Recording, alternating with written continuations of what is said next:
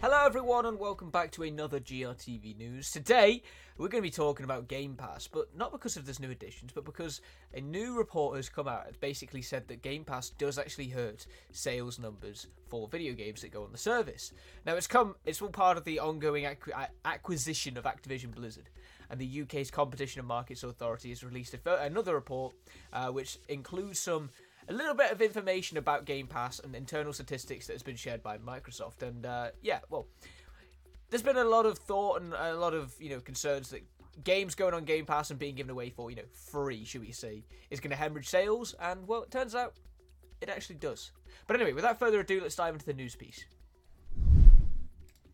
Xbox confirms Game Pass hurts sales numbers. Wait, giving away games for free actually stops people from buying them instead of enticing them, like Phil Spencer claimed in twenty eighteen? Shocked. Shocked. Right, there's no doubt that Xbox Game Pass and P C Game Pass are the best deals in gaming for us consumers, but developers making these deals with Microsoft have shared some very different thoughts about it. Xbox boss Phil Spencer claimed being on Game Pass actually helped games sell more in twenty eighteen, but that's not the case. Not anymore, at least. The fine folks over at Games Industry dot biz have seen the U K Competition and Markets Authority's provisional report on the Microsoft Activision Blizzard acquisition, and it includes the following statement. Microsoft also submitted that its internal analysis shows a redacted percent decline in base game sales twelve months following their addition to Game Pass.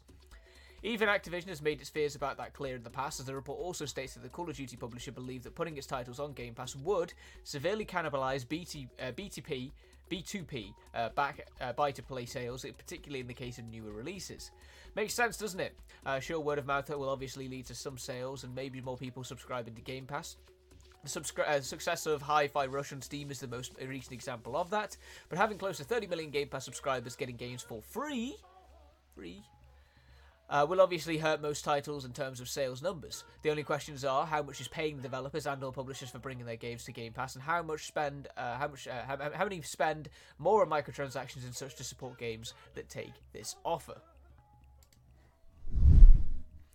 So it is interesting. Uh, I think the one thing to take from that statement as well is how how Microsoft says that in its internal analysis, it's there's a redacted percent decline in base game sales twelve months after their addition on Game Pass. So what's another thing to add to that question is then, how does that first year on Game Pass, how does that transition into better sales for the game? You know, is it an idea that developers put their title on Game Pass for the first twelve months and take it off afterwards?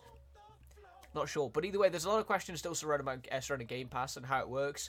Um, if this Activision uh, Blizzard acquisition does go through, we do expect a lot of Activision and Blizzard titles, including Call of Duty and Overwatch and Diablo and all these different, you know, massive franchises. We kind of expect them to come to Game Pass in some way, because that's the that's the promise that Microsoft made all those years ago when Game Pass was uh, was uh, was was conceptualized.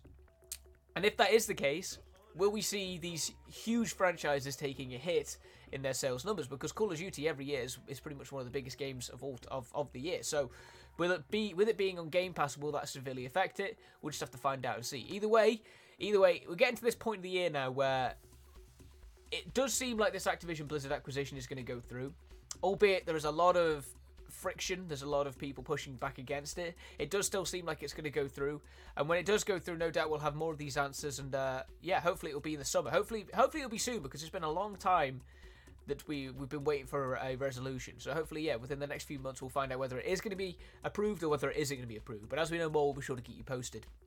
But yeah, that's all the time we have on today's episode of G R T V News. Let us know what you think. You know, are you a Game Pass subscriber? Do you do you use the service frequently to check out, you know, the latest free games, should we say? Uh, but yeah, let us know below. Let us know in the comments. And uh, until then, I hope you enjoyed the rest of your Tuesday. And we'll be back tomorrow with another G R T V News. So until then, take care, everyone.